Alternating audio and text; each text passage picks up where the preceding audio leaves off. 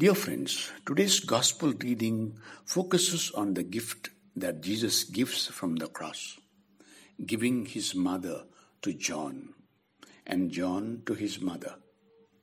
This has been interpreted down through the years as John representing us, the church, as the body of Christ. This means that Mary is following the same role of looking after us as she had when she looked after Jesus.